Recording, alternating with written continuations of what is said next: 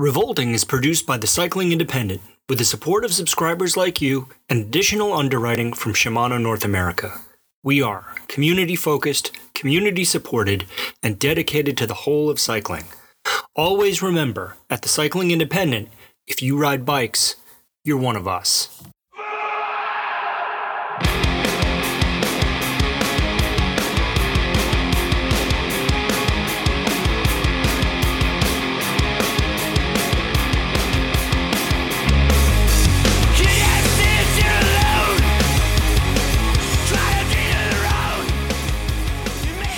This is Revolting with Steve and Robot on the Cycling Independent, episode 72. Not everyone is evil and stupid.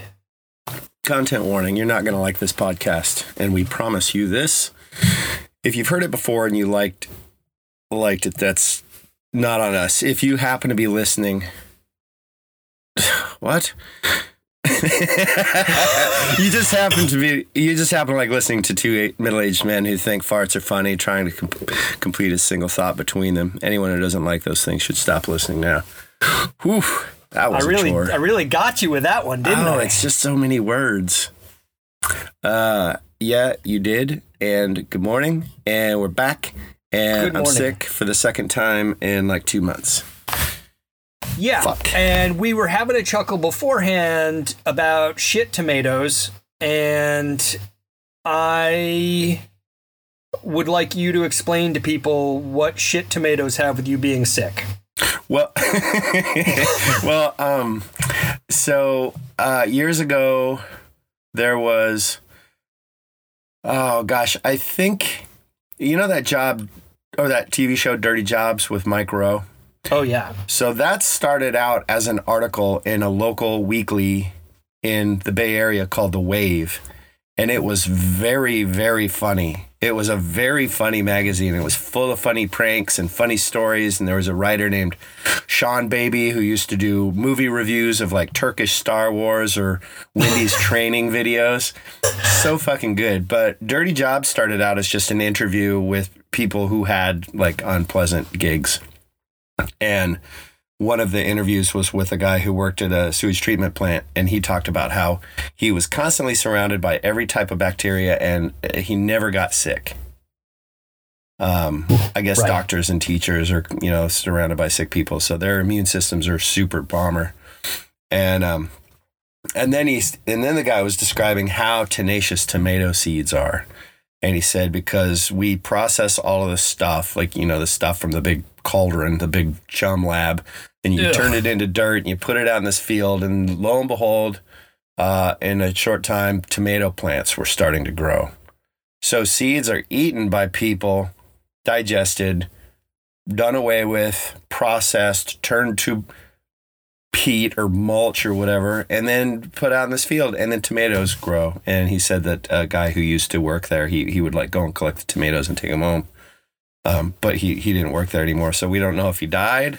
Oh, he died from eating shit tomatoes.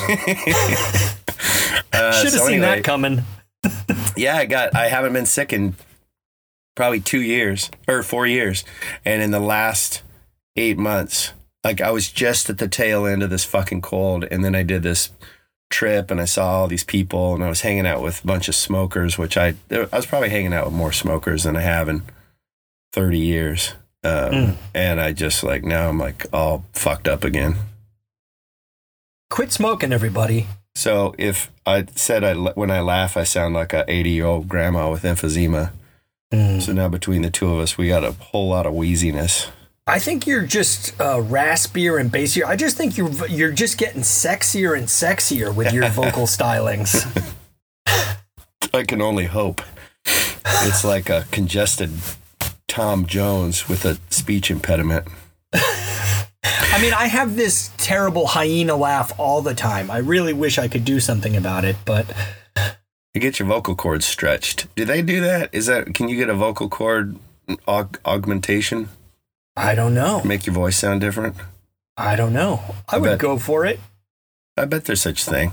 I mean, I've never Uh, heard of it, but Do you think there's a home kit that I could buy? you'd fuck it up, and then you'd sound like Shirley Temple forever, the rest of your life, and that's you. That's your that's your future. I hope so. You need a longer one, right? It's a long vocal cord is a deeper, and then a short is a is a higher. That could be true.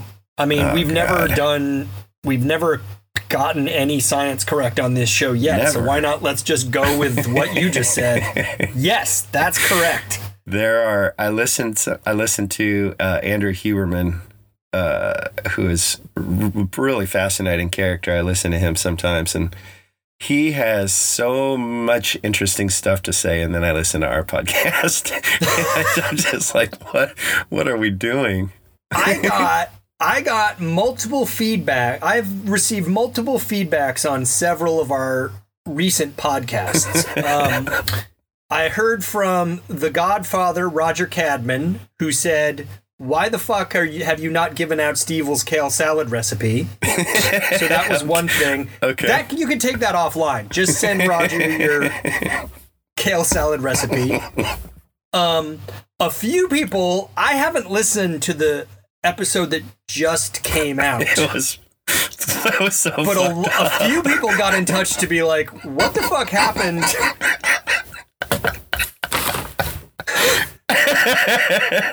somebody was like, um, somebody got in touch with me specifically to say all of your um, podcasts should start with a fart.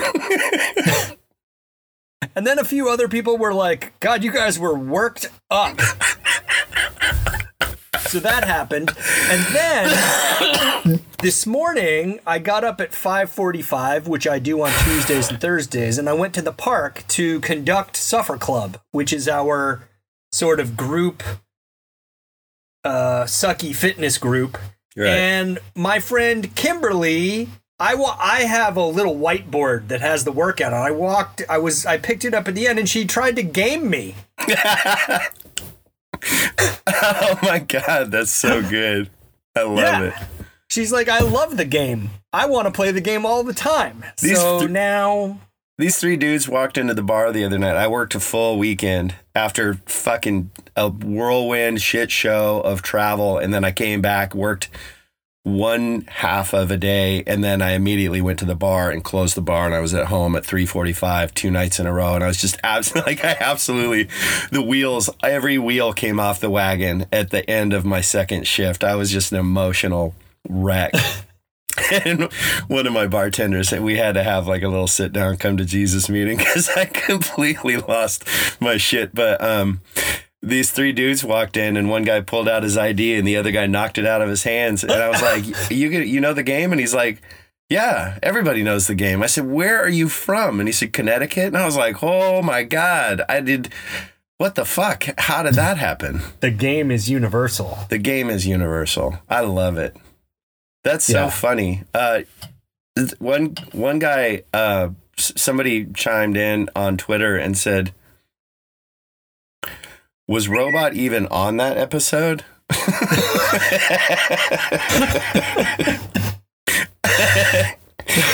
so I'm not talking at all in this one. Oh no, I think I was in my rightful position. What I like to do at the beginning of these things is kind of like pull your string. I like try to pull your string and just let you go. I think that's that is the money move for this podcast. Dude, I I listened to the I listened to the, the new one today. Uh, I guess for the second time. I mean, I, you know, it's sort of like a, um, it's sort of like a critical analysis. Like, what could we do better? What could what did you know? Where do we blow it? And then I hear you know some things come out of my mouth, and I'm like, oh, I hope the next thing I say is this, and it is. I'm like, oh, I'm super on point. And then other times I'm like, you know, Pussy Galore was on Caroline Records. How could I not pull that out of my memory banks? You know. Uh, I think you get those are those are the free ones. When I listen to the podcast, I think, what could we do better? Okay, everything still. Okay. um no, I just am like, why do we even have topics? Why do I even write notes? What are we even doing? and I people would say, "Oh, I heard the podcast." I was like, "Oh," and I'm my reaction is almost always like, "Yeah, I'm sorry. I I don't know what we were doing there." And they're like, "No, no, that's what's good about it." And I'm like, "I don't think we I don't think encouraging us to be less coherent is helpful." Oh man, I just I don't know. We were both we were both we were both kind of tripping last. we were real fired up. There was a lot of rants. Last week. Huh? Uh, there were a lot of rants. I think there's probably about fifty percent of the people in the bike industry don't want to talk to us anymore. I was just so I was just so worked up about so so much stuff, and I oh that was another thing is I was just like you know companies are just creating landfill like it's just disposable stuff nothing is yep. serviceable nothing and that was that was one point I was trying to make but I just couldn't get my shit together. So well this week's totally going to be different. Oh yes. Uh, this episode, what's this uh, episode about? He said, forcing Stevil to read another paragraph that he had written. Oh, uh, well, it, funny you should oh. ask. This episode yeah. is about our favorite companies in the bike industry. Uh, after we spent the last episode on a variety of rants about how terrible bikes and bike companies are, we're back this week with sunshine and positivity and at least a fraction of the bike content that most of you are looking for. Although by now, you ought to know better. But you know, wait. I've I've I've screwed this up because we didn't even do music picks yet. No, I was going to say. Episode before we get into anything, we yes. got to talk about music and then we'll do a word from our sponsor and then we'll get on with the bullshit. On with the bullshit. So, music, do you have a music pick? Did you think about this? I I did and it was uh you know, it was one of the two records that I bought uh last week or that I brought up last week that I bought and I hadn't listened to. Uh, and it was uh, the first Elvis Costello and the Attractions record, this year's model. And I've been listening to it nonstop since I got back into town, and I love it. I love it so much. I knew I liked it, but I never listened to it. I'd heard it, but I'd not listened to it. And now I've listened to it exclusively, and I fucking love it. And you know, we've talked before about how um, you can revisit stuff that you knew way back in the way back, uh, and then you listen to it through a different lens or d- rather a different filter uh, because you've learned about all this new music in the interim and you're like oh that all of that stuff is influenced by this thing. Right.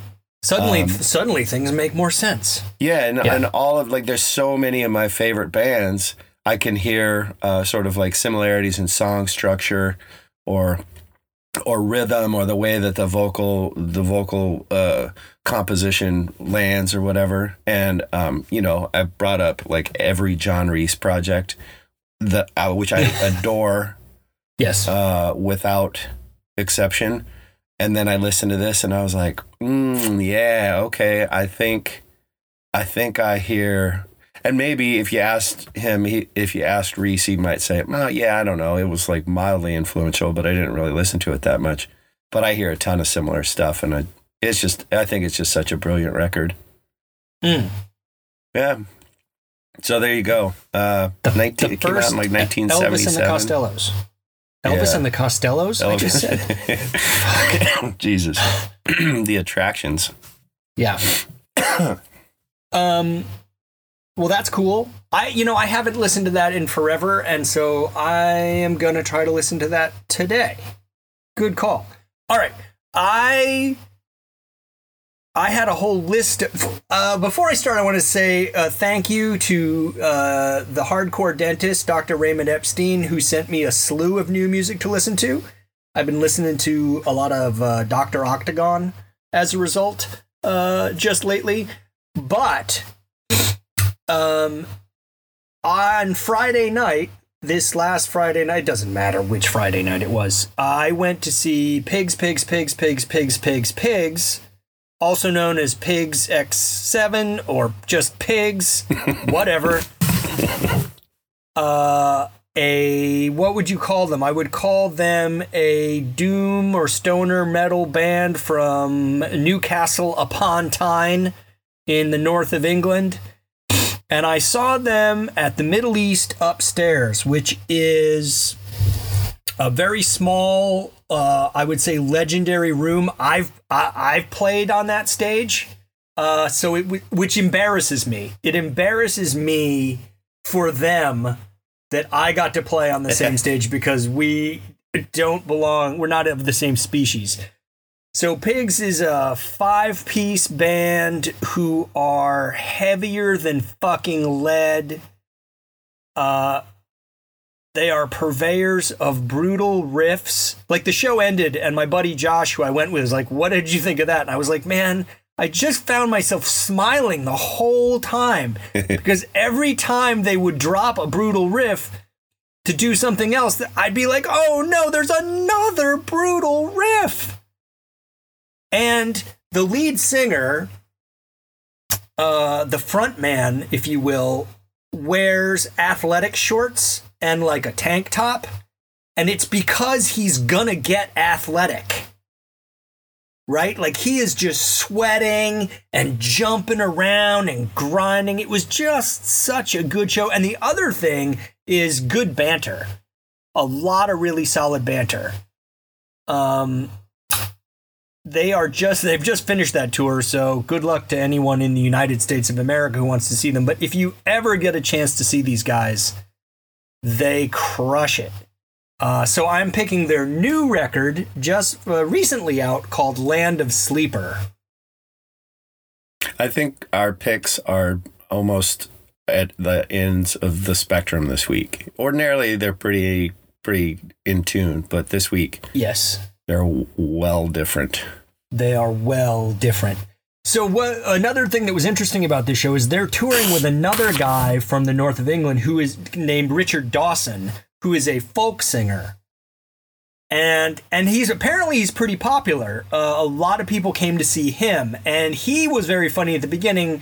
He played a few songs and he said, "I'm really grateful to everyone who came out to see me. If you came out to see me, stick around. You're not really gonna believe what's about to happen next."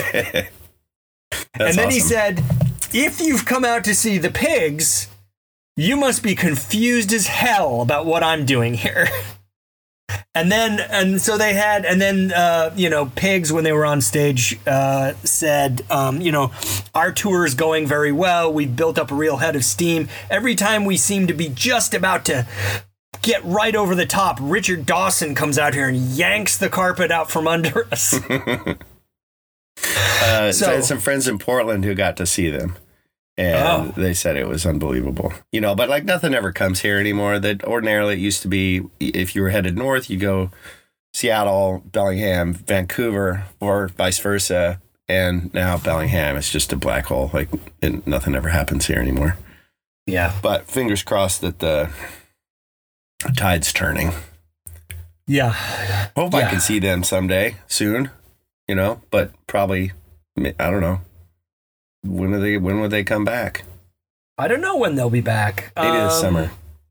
I was I was genuinely surprised at how small the room they played was. Like it was really amazing to be, you know, so close and in in such a, a, a like a, a tight small crowd to see them. The place was seething. Just the whole thing was kind of seething, which was really awesome. Um I could see them coming. I could definitely see them doing like an opening slot for a big American metal band. Um, I would like to see that happen, but I'd also equally I'd love to see them in the UK. Well, to bet- see to see them, you know, it's that's sort of sort of one of those formative uh, types of experiences where you get to see this band where you know this is probably going to be one of the last times you get to see them in like a tiny place, or maybe you might see them one more time. But ultimately, you know, something Yeah, something like uh, something like that, something so powerful and so electric. Uh, it doesn't really stay anymore. It doesn't stay small for long. that's And right. So lucky you. Unfortunate for me. Um, anybody over the across the pond, uh, as it were, take your chance to see him if you get it. That's right. Pounce on it. All right. Word from our sponsor. Oh, hey, it's story time with Stevil. When I was eight or nine years old, my mom and dad bought me my first BMX bike. It was a JC Penney Free Spirit. And in time, I went on to put some nice accessories and components on it, like a Tuf Neck stem and CW bars, which just made it sort of the embodiment of putting a nice frame on a shitty painting. One day I was hanging out at the local bike shop, which during the winter was a ski shop. It was a little tiny place run by this guy named Andy. And one day he gave me a 10 inch long die cut Shimano sticker. It was blue. I didn't really know what Shimano was or anything about it, but I put it on my top tube and immediately made the bike 150% cooler. It was around that time that I probably became a lifelong Shimano guy. Sponsor! And we're back. And we're back. All right. So I already mentioned this, but last week we talked about stuff we were mad about. Mostly it was me. So apparently I'm mad about everything. Uh, this week, if I can get the words out without suffocating on my own fluids, uh, we're going to talk about companies that we that we truly and genuinely love. Yes. Um, I don't really have any. no, that's not true. There's a ton of companies I love, but they're all little. You know, like I don't like. I don't really know. You know, I saw like Kitsbow just shuttered their operation, which fucking Yep. sucks. But I didn't. Yep. It was kind of harkened back to when the first year, time Swobo closed their doors. Uh, simultaneously, Primal exploded, so you could get like all of your flaming skull lycra jerseys and Pink Floyd jerseys that you you could ever want. But like this company that's making sustainably harvested wool and you know organic cotton and cool stuff and one percent for the environment and paying it forward to all of these you know uh, local int- or uh, regional interests they they can't keep their doors open and it just is like you know what I don't know what the, I don't know what the bike industry wants. I don't know what the the buying public wants. Apparently they they don't want shit made in America. They want shit made in China prices but they want shit made in America quality. Yeah. I don't know. I just had on. I have a Swobo wool shirt uh, that I just had on the other day that I forgot that I owned, and I was and I felt a little sad for uh, that company's triple demise. yeah Um, because I did like everything about them. I guess, Yeah. and you you get included in that. You get rolled up in that burrito. Um, and interestingly, you, that you would counterpoint Swobo with Primal because now Primal has ditched the Pink Floyd and the Geckos and the Flames and make really nice straight ahead bike clothes.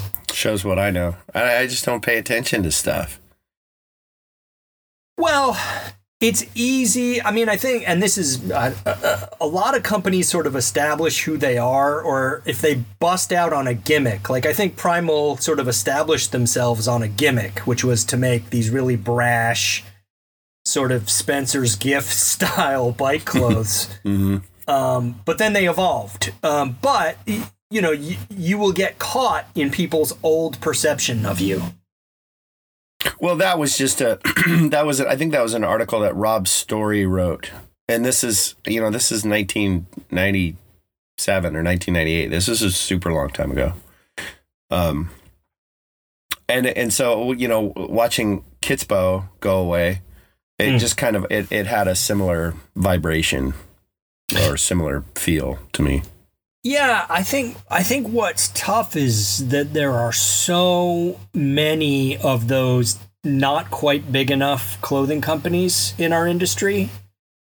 Like, you know, Kitsbow, Seven Mesh, uh, even um, Mission Workshop, uh, Swrve, um, you know, they all are sort of like cool. They're all cool. I think they're all cool uh, but they're all sort of taking little bites out of each other, and and and the mass market is still buying the mass market stuff, which is you know what Pearl Izumi and uh, Castelli and And I don't even know. uh, Pearl Izumi closed their Broomfield offices down. Is that right?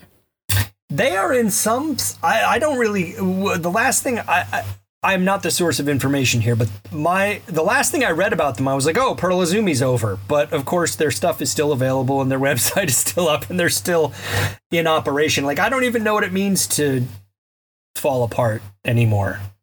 Yeah, I yeah I don't either. Um, But let's see, companies in the industry that we do like uh, Shimano, obviously, for uh, not just because they you know help us out with this, but I've I've long, um, what's what do you do with the trumpet? Uh, sounded the trumpet, flown the flag. I've always liked Shimano. Uh, you know, for a big company, the people that I've known who work there have always been super duper cool. From the first person I ever met um, onto our professional relationship with them now.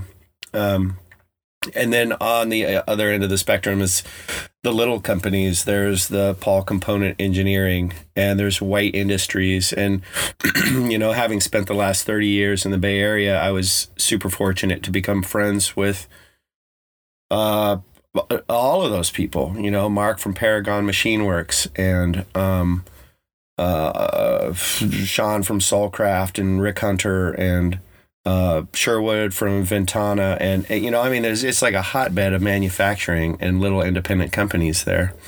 Um, and so I have always that's kind of what I grew up looking at. You know, grew up being a flexible term because I was 18 when I moved to the Bay Area. But growing up in the bicycle world, uh, yeah, I got to I got to grow up with with Bruce Gordon and Ross Shafer from Salsa and Sky Yaeger, who was at the time with Bianchi. And, you know, like these are some pretty important people in the big picture. And I got, I became friends with them right away and got to see how they operated. Hmm. Uh, uh, you know, in bigger companies and smaller companies, it was so those that, that's kind of what I attune or sort of what I tune into. Yeah, I mean, I think a lot of company, despite what we said last week, I think a lot of companies, you know, uh, their heart's in the right place and they have integrity. You mentioned Shimano. What I love about Shimano is I don't ever acquire a Shimano product and wonder if it's going to be good. Right. Right. It's just you know from the swipe of your credit card or or however it arrives with you that it's going to work and it's super reliable. Finding out after the fact that there are cool people there and that they would support us uh, project like this. Uh, that, that never ceases to amaze me. That by itself, you know, that, Yeah. that they want to get their hands dirty with us. It's just the most insane thing. Well, what it says to me, and this I think, and we should stop talking about them because I don't know, it would start to look like shills. Uh, Right. But I think Shimano is amazing because they're a company you would encounter walking in off the street into a bike shop, right? You would you would know nothing. You'd walk in and someone in the shop would be like, "Oh, well this one has Shimano this components and that one has that." So you would encounter it as like a first, okay, this is a big important company in the industry. But then as you spend more and more time and drill down and get deep, Shimano is still there Right.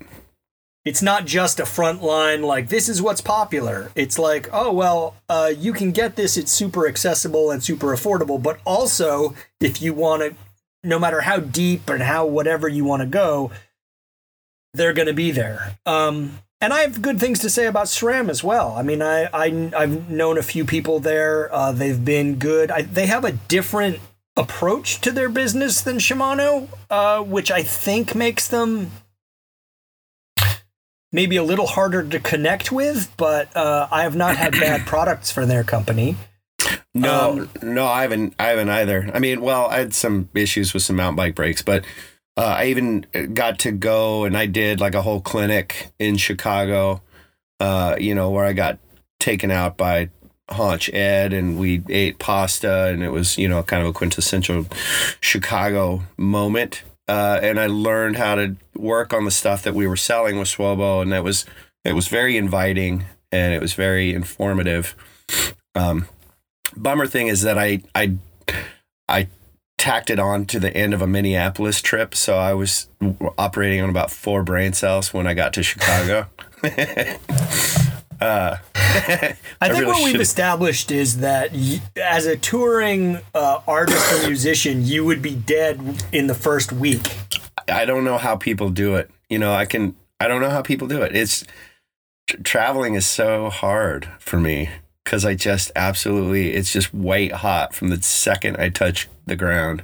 Yeah, you just like turn it to 11 from go and yeah, doing like a like a six week tour or something like that. There's a Chris McNally and I were talking about that. Like Jesus Christ, how do even just staying up late? Like I'm, I don't know. I'm, I suppose like you could do it when you're, you know, 50, but man, 52 is rough. Uh, okay, so Um, I we should- agree. I should mention uh, Chris King Precision Components. I I will All time, uh, for I will sure. ma- they're all time. But I do derive a paycheck from Chris King. Uh, I'm not an employee, but uh, I am a frequent contributor to their operation, so I sh- I have to own that. But I will say this: I worked at Seven Cycles for almost a decade. And what I liked about it was they never asked me to misrepresent, compromise anything. Everything was like do it yourself, punk rock integrity. Everything we did there. Um, they they they were like humble and yeah, they just did things the right way. And so it was a really nice place to work because there was not a lot of stress about, well, we I don't want to say this thing or I don't want to say that thing. Like we just played everything 100% straight ahead. So that was really nice. And at that point, when I left there, I was like, I just don't even know where else I'm going to work in the bike industry because there's a lot of, particularly like big bike companies that have business practices that I don't really believe in and I don't want to go there. But I started to do work with Chris King and I, I recognized immediately that it was the exact same vibe of like, look, we're going to make the best thing we know how to make. We're going to be 100% transparent and honest about it. And we're going to treat people the right way and let the chips fall where they may. And actually, we would rather do it that way and fail than than play a bunch of games with people and succeed. And so it's been a really good place for me to land, at least from a consulting perspective. For sure. Um, and those are the companies that I really I want to be involved with, whether it's doing work for them or representing them, you know, through the podcast or the website.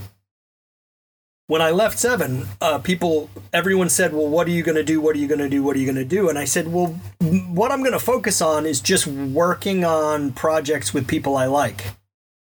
Like if I like them, and I like, you know, if I like them, then I want to work with them. And well, it that's doesn't. that's a benefit of being independently wealthy is you can make decisions like that.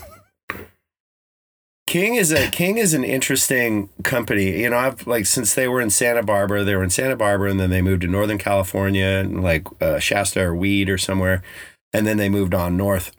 but up until that point, it was like it was like Oz. You know, you never. I didn't ever know anybody who worked there. I didn't ever had. I never had the opportunity to take a peek behind the curtain. And then uh, my friend Jen Klish got hired when they were in Northern California, and they that was sort of my first glimpse. She wrote the manual, sort of the she wrote the manual that I think you just recently rewrote. Is yeah, that right? that's right. Yeah, that's right. yeah, right. so Jen is Jen's a badass. She's like I don't know, she's all time, totally historical figure in the bike world. Uh, Lisa Shares, pro mechanic uh, during the Norba years, um, uh, resident suspension expert at the Missing Link Bike Cooperative in Berkeley. Um, now she works in the medical field. Uh, but let's see, where was I going with that? Oh, so uh, you know, I started learning they were like rescuing stray cats. They had this whole cat rescue thing, and they were doing water reclamation on this new building that they built, and they were uh, siphoning oil particles out of the air and recycling all that stuff.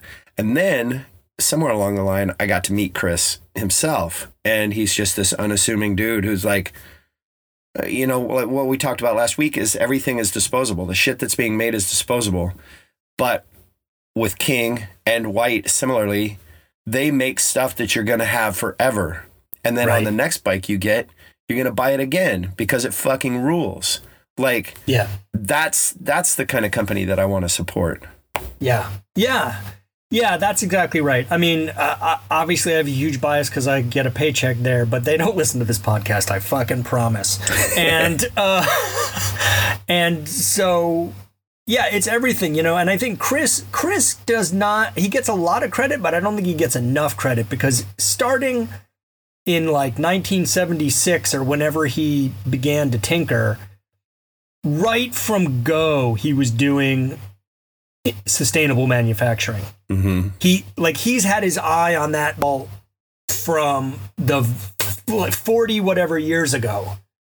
Um, so the things that people, the ideas that people are just coming around to now or are saying, well, we'd love to do that, but it's too expensive. He's like, oh, we never didn't do it that way. Yeah. Well, I I wish that I wish that people you know more I feel like it's it's sort of like the jocks and the freaks and his side, you know, like in the high school parking lot, like the king side is the freaks. And uh, but uh, the jocks could learn a lot from the freaks. And they kind of maybe here and there do, but like you said, I don't think he gets enough credit. I wish that more people would look at the the success that they have and say, well, if they can do it this way, why can't why can't we all, you know, to some degree or another? But I don't know, it's just dollars and cents. I guess you got to I think there's you, a certain amount of like marshmallow test uh, uh, dynamic going on here. Like, do you know what the marshmallow test is? You, I don't you, think so. You put a kid in a room uh, and you put a marshmallow in front of him and you say, Here's a marshmallow. You can eat it now. Or I'm going to go out of the room and come back. And if you didn't eat that one, I'll give you another one. And so uh, you can track, you can, apparently, you can find out a lot about a kid about whether they just eat the first fucking marshmallow and, and they're out, or whether they wait and get the two marshmallows. And I think most of the bike industry, or a lot of the bike industry, is the one marshmallow. They're uh-huh. like, we're going to make shit as cheap as we can and sell it as cheap, and we're to, everything's to be flash bang, big promises uh, but it's not to last very long. It's that sort of like quick. Uh, oh, you can buy it. You can get a carbon fiber wheel set for nine hundred dollars. Yahoo! You know, uh, or you got the two marshmallow people who are like, why don't you just chill the fuck out, do this right the first time, and the headset that you buy this year, you'll move to another bike because it'll still be functional in 10 years. Right. So you got one marshmallow, and I think mostly I like the two marshmallow companies, and I that goes along. You made a joke about me being independently wealthy, uh, but it does. There is a cost, like like the waiting for the second marshmallow is like, well, look, I don't really have that money today, but you know what? I'm going to save up and get the better thing because it's the better thing. Yeah, it's it's and I realize it's easy for me to say because I don't run a big multi million dollar or even million dollar or even multi hundred thousand dollar company. You know, like I try to do stuff sustainably and I try to get everything, most everything that I get done for all hail the black market, I get made domestically and I work with independent partners. Uh, uh, and, you know, what to, there's, you know, exception, uh, because like people were, I did a backpack a bunch of years ago, and people were asking me why I wasn't getting it made in America. And I said, because I don't think anybody's willing to pay $700 for a backpack. Like I could get it made in America, but right. I can get these made in Taiwan with a with a Taiwanese partner. Um, with uh, her father owned the company, she managed it and did split time between Taiwan and and California. Uh, super cool people. Um, but I could do it with them and sell it, you know, for $175 or $200. And I don't think I made any money on the project as usual. Uh, but you know, I kept it. I kept it as close to home as I as I could. You're very consistent in your business results, aren't you? yeah, yeah. Make stuff that you enjoy making and do it sustainably or responsibly, and then not make any money in the deal. Well, right. I think this is I think this is what makes a lot of these companies super impressive is that they're saying they say like, all right, we're gonna our high end bike. You know, going back some years to say we're gonna make a bike that costs more than five thousand dollars, but we know it's the best bike we can make, and we're making it here, and we're getting materials here. It takes a lot of courage to commit to that and and believe that you're gonna sell it. Yeah, for in a in a, in a large production run. Yeah, for sure. You think an independent builder, you know, there's a lot, there's a uh, a lot less risk. There's still considerable risk because you've got to feed yourself and you've got to pay rent on your shop and buy tooling and whatever. Yeah. But for a large company to say, "Hey, we're going to do this whole run," I think of Moots all the time. You know, mm-hmm. uh, and and through the lean times when they, you know, um, were still independently owned. Well, I guess it, they're independently owned currently, but it's but by the founder. Um, and they just they just knew you know i don't know there's there's a they believed in what they were doing and they made these incredible bicycles and they would do runs and um i'm sure the i'm sure they weren't you know they were buying purple hats and trans ams and all that shit but they were able to see it through and now they're you know they're now they're this established company that's still is making really bitchin' stuff I don't know. I don't. It's uh. Yeah, I guess that's all I was. That's all I was saying is that uh, uh, it's easy for me to speculate and easy for me to cast conjecture, conjecture when I'm not the one running a whole big business, just a shitty little one. Right, but and and and I get you. I'm running a shitty little business too, um, and you and I, I think, have the same approach, which is like do everything yourself, and if you can make progress, it's going to be organic pros- progress. You're never going to like take. I'm not going to say, oh, friends and family, give me fifty grand so I can make. So I can turn it into forty-eight grand doing this thing that I'm doing. You know, oh you're man, yeah, I mean, you sell what you have to sell, and you take what you make from that, and you plow it into new things to sell. So any growth, it's organic. It's it's it's low or no risk. yeah. Um, That's what it's so funny when I when I started this thing. I was like, okay, I'm gonna make a koozie and whatever. They sell sell the koozies for five dollars a piece. So I invest hundred and twenty dollars into you know two hundred fifty koozies or however many, and then with that money. I will, you know, increase profits or whatever, and I'll make this chunk, and then I will invest that into the next thing. And like, it, it's so simple. Yeah.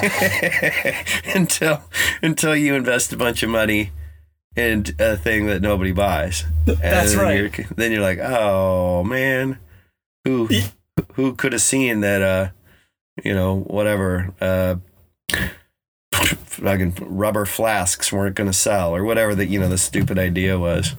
right, and then it's like, okay, well, return to go, start Yeah. over. Yeah. Okay. Okay. Two hundred and fifty Retool. Koozies. Here we go. What's the next idea? yeah. I mean, I suppose it in on paper it makes sense, but in in reality, it, it's f- fallible. Is that the word? Fallible. It's up and Fallible. down. It's up and down and unpredictable. Makes it all the more fun. Okay. Indeed. If you So- were question two, if you're going to start a new bike industry business, what would you make Hmm. and why would it be great?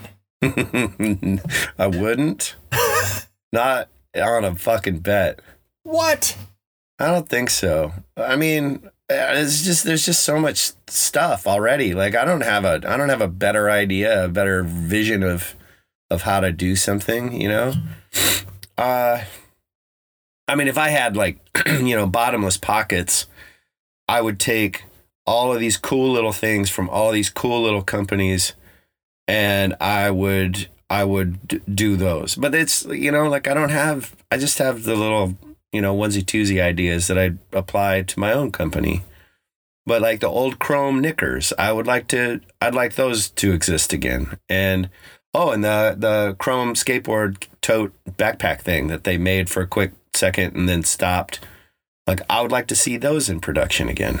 Yeah. So maybe it wouldn't necessarily be making stuff that other companies made and just like having them all uh, combined into one business, but stuff that people have made over the years that I can't get any longer, and I would make that. Well, now you're doing like a episode mashup. Yes.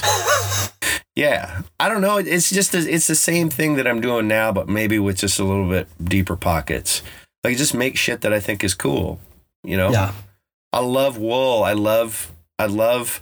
Oh, uh, Cedar Cycling was a couple. They were a couple of cats in the East Bay, and Yeah. they made these amazing wool jerseys and they had extra wool and they had and they had patterns and I was gonna like buy the patterns in the wool from them and get my own jerseys made uh which I didn't do but they were so good. They were so I had they were those, so yeah. good.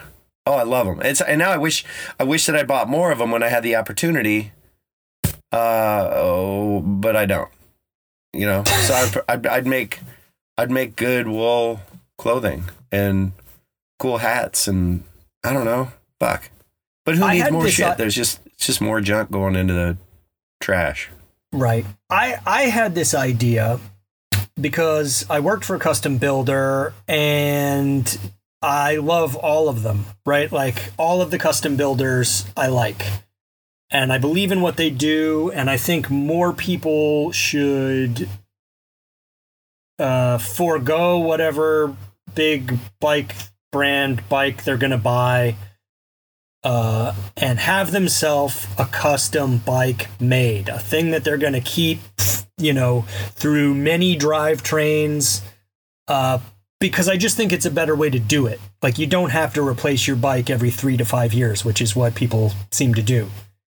So, I my idea was to create a collective, a kind of a collective uh, where if Rick Hunter and Curtis Inglis and um, Jeremy SyCip, the guys at seven, maybe number twenty-two, Moses, like all of these people, you could you could join the collective, and we would negotiate together um, parts, kits, like basically gear to build complete bikes, and uh, marketing and advertising Hmm. effort. Because it's very hard for a one person or even you know a two three person uh, shop to do any appreciable marketing. Um, one of the things we always used to say at seven was we're not really competing with moots or whoever is the same size as us we're competing with trek and specialized and cannondale and giant. Like every custom bike builder that you know if we col- all of us together could take 3% of those big company bikes and turn them into our bikes we would all be absolutely thriving. Um, but it's very hard everyone's scattered to try to do that. And then it's you know uh, managing individual everyone's got cash flow issues because they're trying to buy parts kits to deliver bikes. But you know maybe if we could have some sort of central buying i don't know it's a it's a lot. Obviously i didn't do it. Because Well, i'm too lazy but that's the sort of thing i think i would do I mean, you go to a handbuilt show or the Made show that's happening in Portland in August or whatever, which is, you know, independent or custom or, yeah, independent builders or manufacturers. And, uh, you know, if you had a proposal, I, I mean, there- there are a lot of moving parts in that. I think it's a really cool idea, and I have no idea how it would um, come to fruition, but I'm not entirely clear either. It would be a ton of work. You'd have to get a ton, you know, you, have to get buy-in from all of these in, uh, individual uh, business owners. I think that's very hard to do. They all are doing what they're doing because they want to be the masters of their own destiny. But I just have this idea that like um, independent builders could be an entity to compete with the big companies mhm. Rather than being these little Davids trying to fight Goliath, they like, you know, it's the kids standing on each other's shoulder with the overcoat on. Yeah. Uh, it- you're also not only you're you competing with the big manufacturers, but again, you're competing with just this sort of notion of dis- disposable uh, disposability. Is that Right. Where, love it. like everything. Everything you, you buy it, and, you, and, you- and then eventually you sell it. You get rid of it. You lean it against the wall. It gets stolen. Whatever. It's just, like it's temporary. There's no. You don't buy the thing. Um, and I suppose this has probably been a facet of the culture for, for you probably most of my life. You don't buy a refrigerator and have a refrigerator forever and ever. That doesn't that doesn't support the manufacture of the refrigerator. You need to make it so that it breaks so that somebody has to buy a new one. If you make the best possible thing, and this is where King shines, you make the best possible thing, people are going to continue to buy the thing. Uh, as opposed to you make the thing and it breaks in a couple years and then they buy an, and then they have to buy another one. This they want what- to buy another one. That's the difference. They want to buy another one. That, that's it. When we were at seven, you know, some of the some of the retailers that we worked with would complain like, "Oh, we sold this bike. It's a forever bike. We're not going to sell them another bike." And I would say, "Yeah, you are. You sold them a, a road bike. They love it so much, they're going to buy a gravel bike from you. We're going to build them a mountain bike." And I could point to it over and over and over again. How many people came back for a second, third, fourth bike in a different category because they were like, Yeah. "Oh shit, this is the solution." yeah, it, Now maybe this it is just solved. maybe it doesn't seem obvious, or there's uh, mar- uh, t- too great a margin of error in that theory. But I, I, I think it works. I mean, personally, for me, I get it.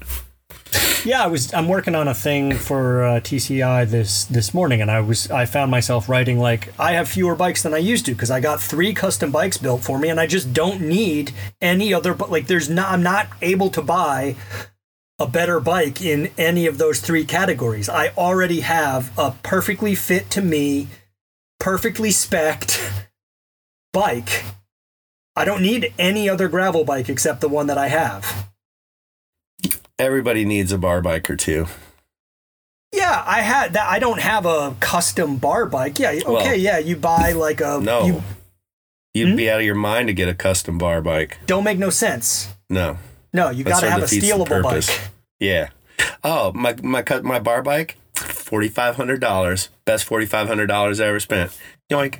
Shit gets took. That's right. Oh. Oh yeah, I got to go to the bathroom. I'll be back never. Uh, yeah. Well, I mean, so what? What's your point? You're never gonna buy any more bikes, so you're not. You're not the. You don't. The industry doesn't care about you. No, my point is, I wish more people would deal with companies that made permanent solutions rather than temporary ones. All right. Let's get to the would you rather and try to get this plane on the ground before all the people listening have wasted a whole fucking hour. Oh, we're only 51 seconds and tw- I mean 51 minutes and 22 seconds. This has been a cakewalk. I'm sure everybody's hanging on every word. uh, would you rather be able to fly with a caveat that you couldn't carry anyone else and you would have to eat enough food to power your wings so your flying wasn't limit limitless or have a car with infinite fuel? Because if I said to you, do you want a car with infinite fuel or do you want to be able to fly? You'd be like, oh, that's fine. I just fly over to my homies, pick them up, Yeah. carry everything. Like, okay, it's, it's, it's, I'm trying to keep it a little, like you can fly, but it's practical flying. Can I fly with luggage? Um, yeah, I'd say with luggage, but not too much. And it's harder to fly with luggage than without it. Yeah. Hmm. It'd be great if you were like, oh, I have a bar shift. I'll just fly over there. Uh huh. But if you wanted to like go someplace with a friend, you got to get in a car anyway. Or they get a plane ticket and then I fly and meet them there. I don't know. I guess I'd probably end up shipping my shit a ton. And like I'd ship a bike and my luggage and then I just fly for free because that's what I can do. But, you know, stop for food every now and again. I like I like the idea of you leaving home to like say to go to the Bay Area and you're just landing at like two or three Applebee's along the way and just pounding whatever like melted cheese garbage they they have to make.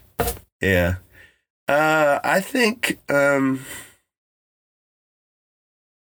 I don't know. I don't really give a shit about cars.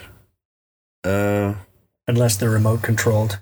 Yeah, that's true. Oh, I don't know. One is whimsical and and kind of limitless in in possibility, and one is a little more practical. Um, and uh, but this isn't like uh, let's say that the fuel, the infinite fuel, is uh, is clean burning, right? So you're not just adding Yeah. to pol- the pollution and greenhouse gases and stuff. Sure, you drive a, like you basically have a magic car. You never have to put gas in it; it just goes. But it's don't know. earthbound and it can't go 300 miles per hour. Yeah, I think I probably. Oh, can I fly 300 miles an hour? Um, no, I don't think fast so. can I fly? I think you could fly as fast as, uh, you know, a pigeon. Hmm.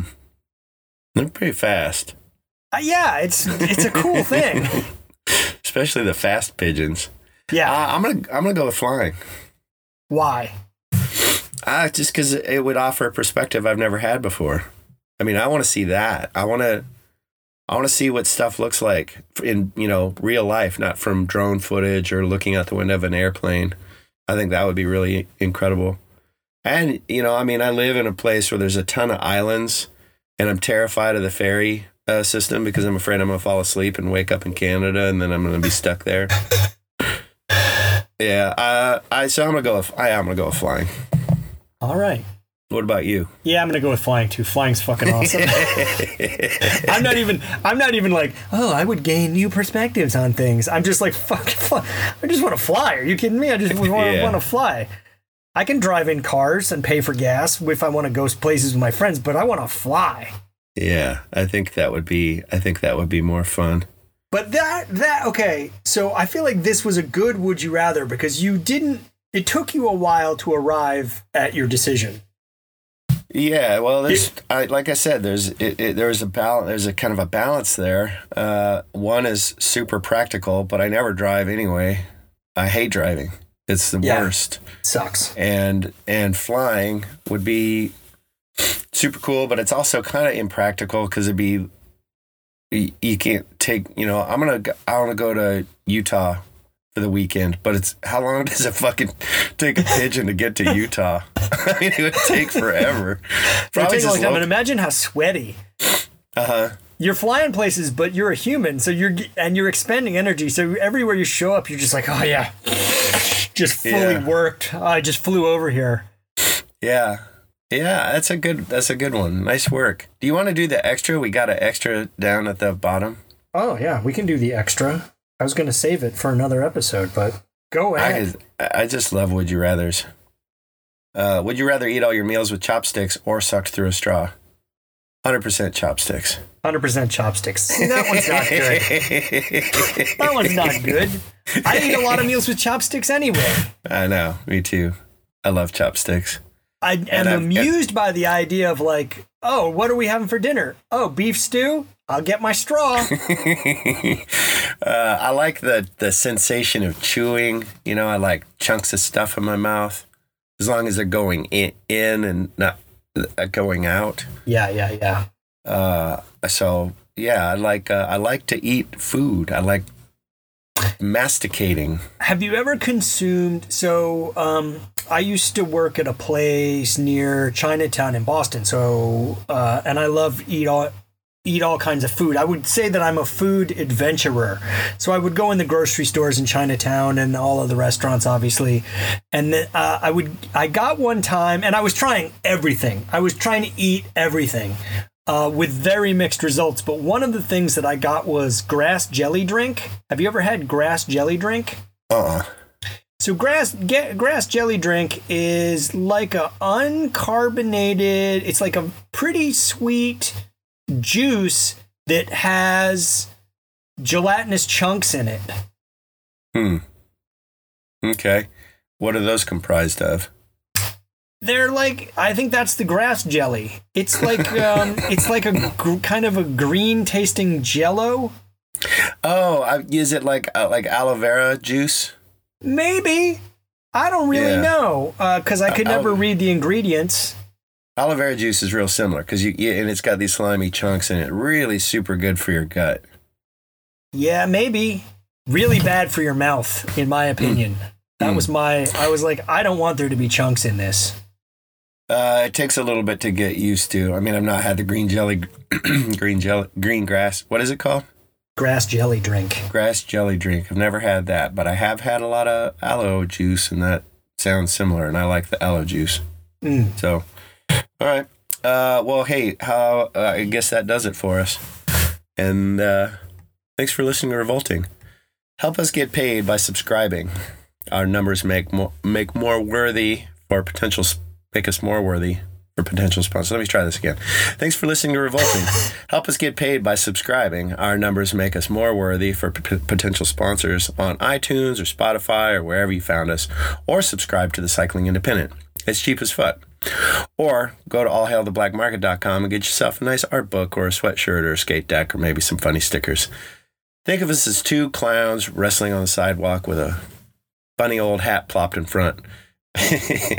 You'd find some spare change for that, wouldn't you? Check your pocket. So, on behalf of the Cycling Independent and Revolting, I'm Steve. I'm Robot. Thanks for listening. Don't forget to suck it.